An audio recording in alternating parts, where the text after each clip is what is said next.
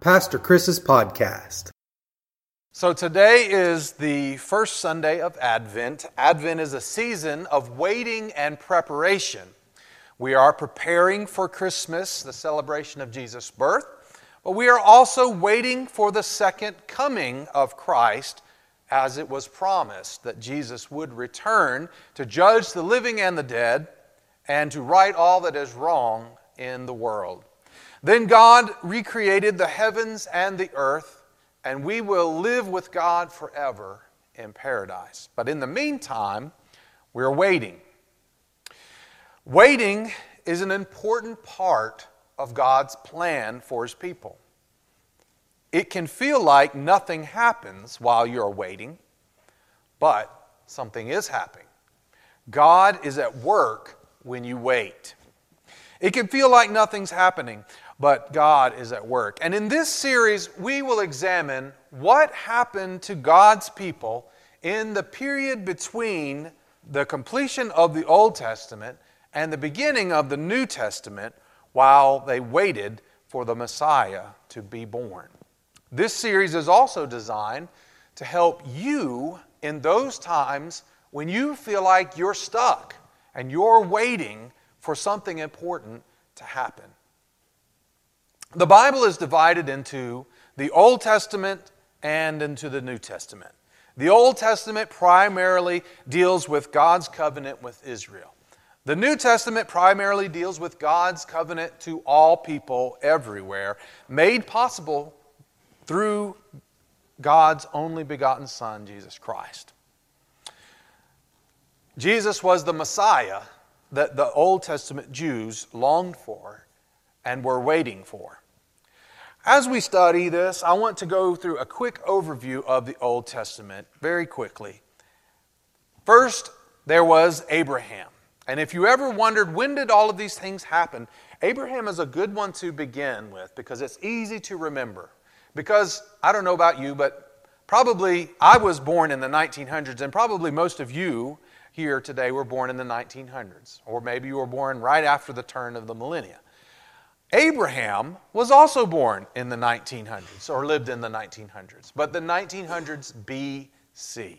So if you can think about how long it has been since Christ was on the earth, it was about that long back prior to that when Abraham was on the earth. But there's first there was Abraham, and then about 400 years later, one of his descendants, Joseph, went down to Egypt, and there the Israelites became slaves. And they were slaves in Egypt for about 400 years.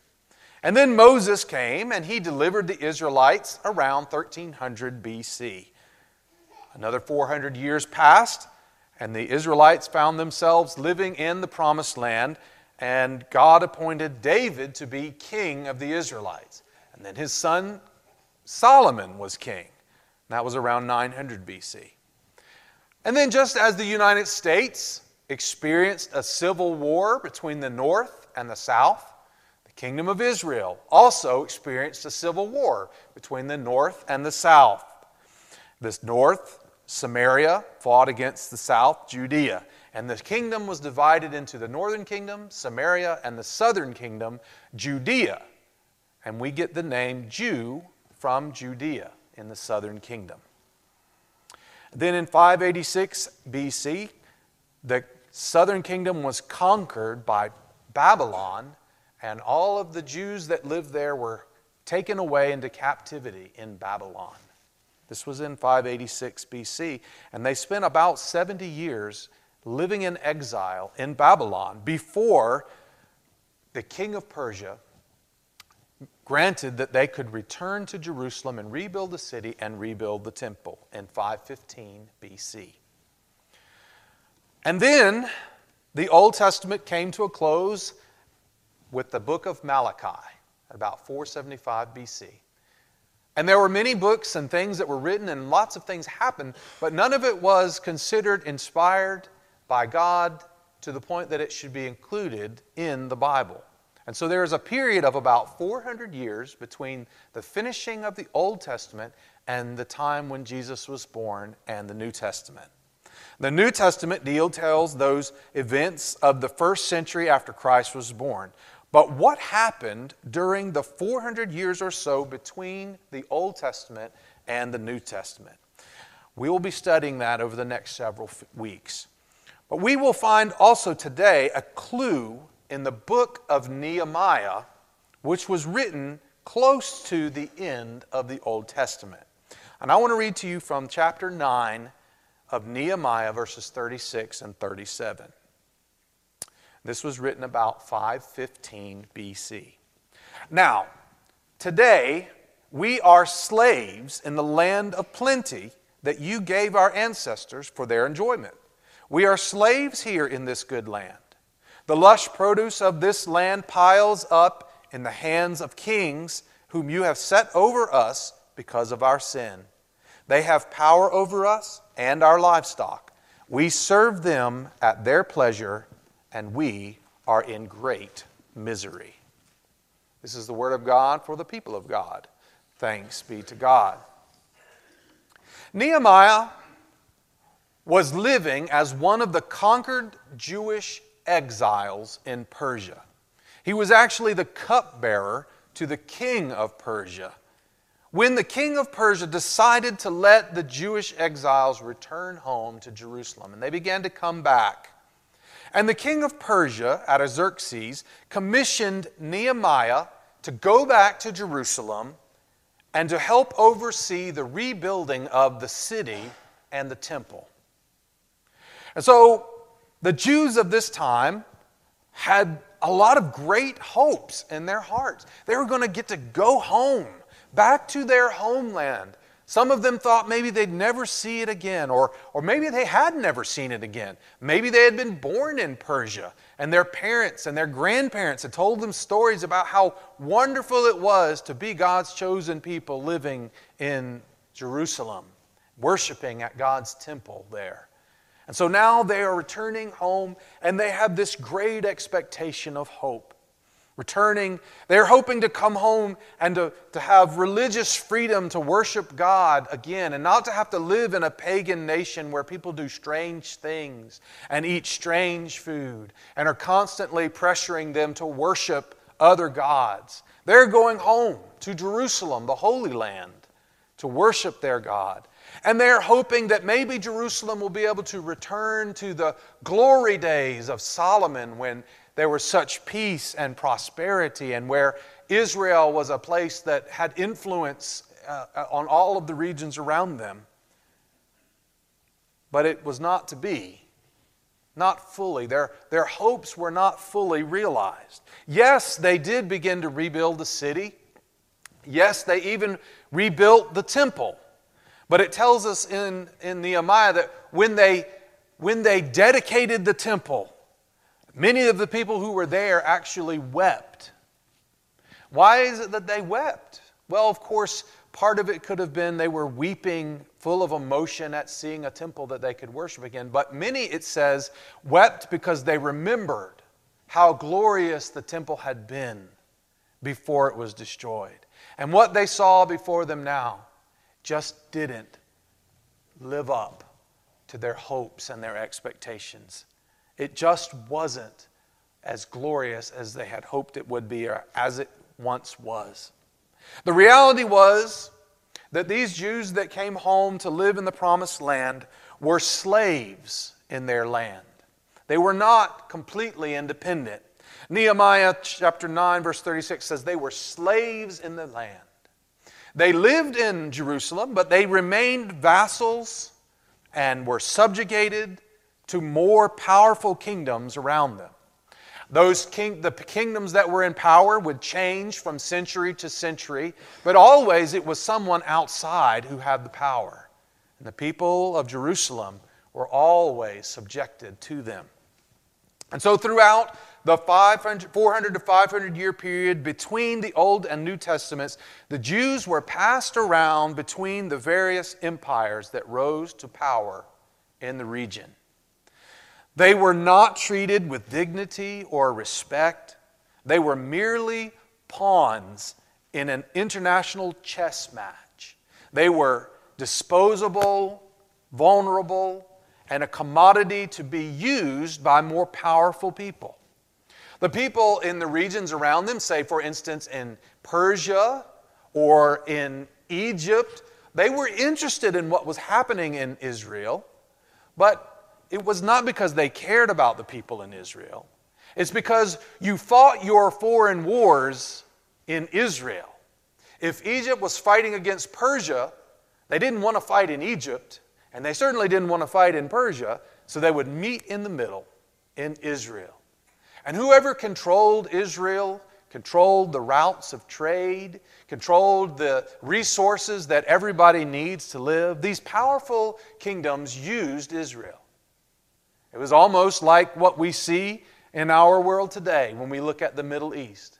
And all of the powerful empires of the world care about whether terrorism is going to be fought in the homeland or whether it's going to be fought in Iraq or whether we're going to have to pay $3.50 for gas or whether we're going to have to pay $2 a gallon for gas. All depends upon what's happening over there in that place.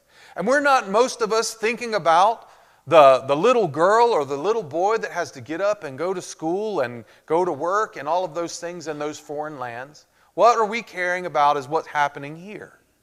And, and a lot of times, even today in politics, um, the Middle East just becomes a thing that is used. And that was certainly the case during the 400 years between the writing of the Old Testament and the beginning of the New Testament. And during this time, Nehemiah chapter 9, verse 37 says, We serve them at their pleasure, and we are in great misery. And that about sums up the Jewish people's lives during that 400 year experience, from the time that they returned from exile until the time when Jesus was born, the entire period between the Old and New Testaments. And during that time, it seemed as if God was silent. God didn't, whereas God had spoken to prophets previously, Micah and Malachi, Isaiah and Jeremiah were constantly, all of the prophets of the Bible were constantly speaking to the people. And they, they, they discerned that these prophets spoke under the inspiration of God's Holy Spirit. And they knew that God was speaking through them, so that they wanted to write down and collect what these prophets were saying. And they did, and they placed those in the Old Testament of your Bible. But during that 400 years, between the Old Testament and the New Testament. No one spoke with such authority and power and inspiration that the people thought, we must include these words in the Bible. So it seemed as if God be, was being silent. Now, this wasn't the first time that it seemed like God was being silent. We've seen that before in the Old Testament. God wasn't God didn't speak during those times that the Israelites spent 400 years in slavery in Egypt before Moses delivered them. But at least at that time, you know, at least this time, these, they were slaves in their own land. They weren't living in Egypt, they were living in Israel, but they were still experiencing a type of slavery. Still, it's hard to be patient and to suffer and to wait on God when it seems like He's being silent and He doesn't care. God does care, but sometimes He has to let us wait and ripen until the time is right to fulfill His plan. And sometimes God's silence prepares us. That it's like that pause when someone is speaking that pause lets you know they're about to say something very important. God paused because he was about to speak the most important word he had ever spoken in Jesus Christ. But in the meantime, the Israelites had to wait. And we have to learn to be patient and wait on the Lord sometimes. Psalm 27 14 says, Wait patiently for the Lord. Be brave and courageous, yet wait patiently for the Lord. And James 5 7 says, Dear brothers and sisters, and this is speaking to Christians in the New Testament, Dear brothers and sisters, be patient as you wait for the Lord's return. Even if you suffer while you wait, God can use it to bless you when you trust Him and are faithful. God gives you time to think and to grow while you wait for the right opportunities and pass on the wrong ones. God helps you when you are really hungry and you are waiting for food. He teaches you that man does not live by bread alone, but by every word that comes from the mouth of the Lord. Waiting on God gives you time to realize that God is your only hope. The Israelites had to wait for 400 years before their Messiah came. But that 400 years was an important time for God to be at work in the hearts of his people. First of all, it gave them time to exhaust all of their own schemes and possibilities and realize that they were absolutely hopeless without God. Israel was a small, insignificant land stuck in between massively powerful empires. They were never going to have enough resources or a powerful enough army to dominate others, or to even defend and maintain their own independence. Their only hope was the Lord. And so, again and again and again, the Jews tried to establish their own kingdom by their own hands and their own methods. Maybe if we ally with this kingdom, maybe if we do this political maneuver, maybe if we do this or that. But again and again and again, they failed. By the time Jesus came, most people realized that their only hope was the Lord. It would only be by the direct intervention of God Almighty that they would find salvation. The very name Messiah means the chosen one of God who is sent to save. Jesus is the Messiah. But what about you? Do you realize that your only hope is the Lord? It's easy to say that, maybe even to think that. But don't we still try? we still try to do it on our own. We still come up with our little schemes and our little plans. Have you been trying to make your plans work by your own hands? Don't you realize that any kingdom you build will not stand? It will fail. But the plans of the Lord last forever. So we have to learn to wait on the Lord, even if it means letting our plans go and letting God do His plan in His time. Second, the time of waiting between the Old and New Testament gave the Israelites time to discover their line in the sand. Since Israel had to compromise on many things in order to survive in a hostile world where all of these powerful kingdoms around them were in control, they really had to learn their core values, the essentials of what it means to be faithful to God, what they can compromise, and that which they cannot compromise. You know, not everything is worth fighting for. But some things are. Some things maybe are even worth dying for. But mercy, don't get them confused and die for something that's not really important.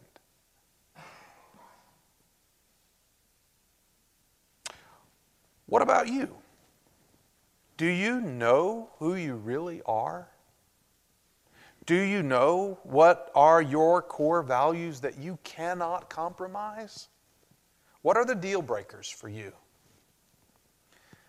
And how do you deal with people that cross the line? Romans chapter 12, verse 18 says, Do all that you can to live in peace with everyone. That sounds good. But how do you live in peace with everyone. You can't always every time live in peace with some people. How do you live this out? How do you know when it's time to take a stand and when it's time to compromise? How do you avoid sin and honor God when you take a stand? Because if you take a stand in the wrong way, that could be a bad thing. It could even dishonor God, it could even be sin. So you have to do it the right way. Third, the time of waiting between the Old and New Testaments helped many Israelites grow closer to God. Waiting for something important can either drive you away from God or drive you closer to God. Some Israelites persisted in trying to build their own kingdoms. In the weeks ahead, we'll learn about some of the different political and religious groups in Israel and how they tried to build their own kingdoms in Israel and how that affected what happened when Jesus came. But there were also many people in Israel who were like the wise men, who were looking to God and were growing closer to God. The wise men came from the east searching for the Messiah that they were expecting. They were growing closer to God as they waited on God and trusted in His plan. There was also Simeon and a lady named Anna, two older people who, who were in the temple in the second chapter of Luke. And that says that they were there day and night praying and waiting for the Messiah to come. And we see in them an example of those Israelites in that intertestamental period who were waiting on the Lord and were growing closer to Him and living by faith and trusting Him. How about you? How can you grow closer to God as you wait through prayer and study and fasting and service and worship and being faithful to the Lord?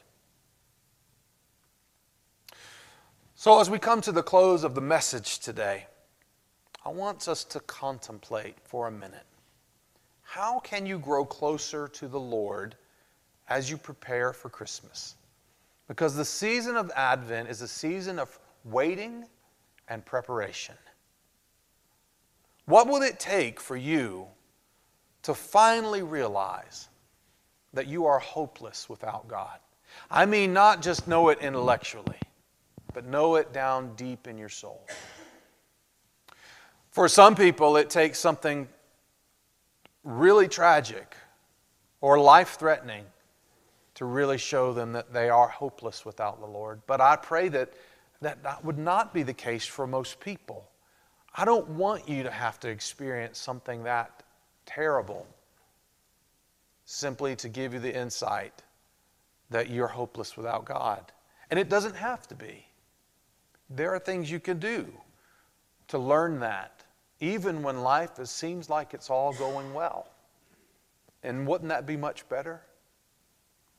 What will it take for you to finally realize that you are hopeless without God? And what are your core values? What is it that what is it that's truly important to you? Things that are worth taking a bullet for. And what are you willing and able to compromise about? And what practical steps could you take during this next month before Christmas to truly begin to depend upon God more? To discover who you really are and to prepare yourself for the coming of the Lord. Let's pause for a moment contemplate these things and pray.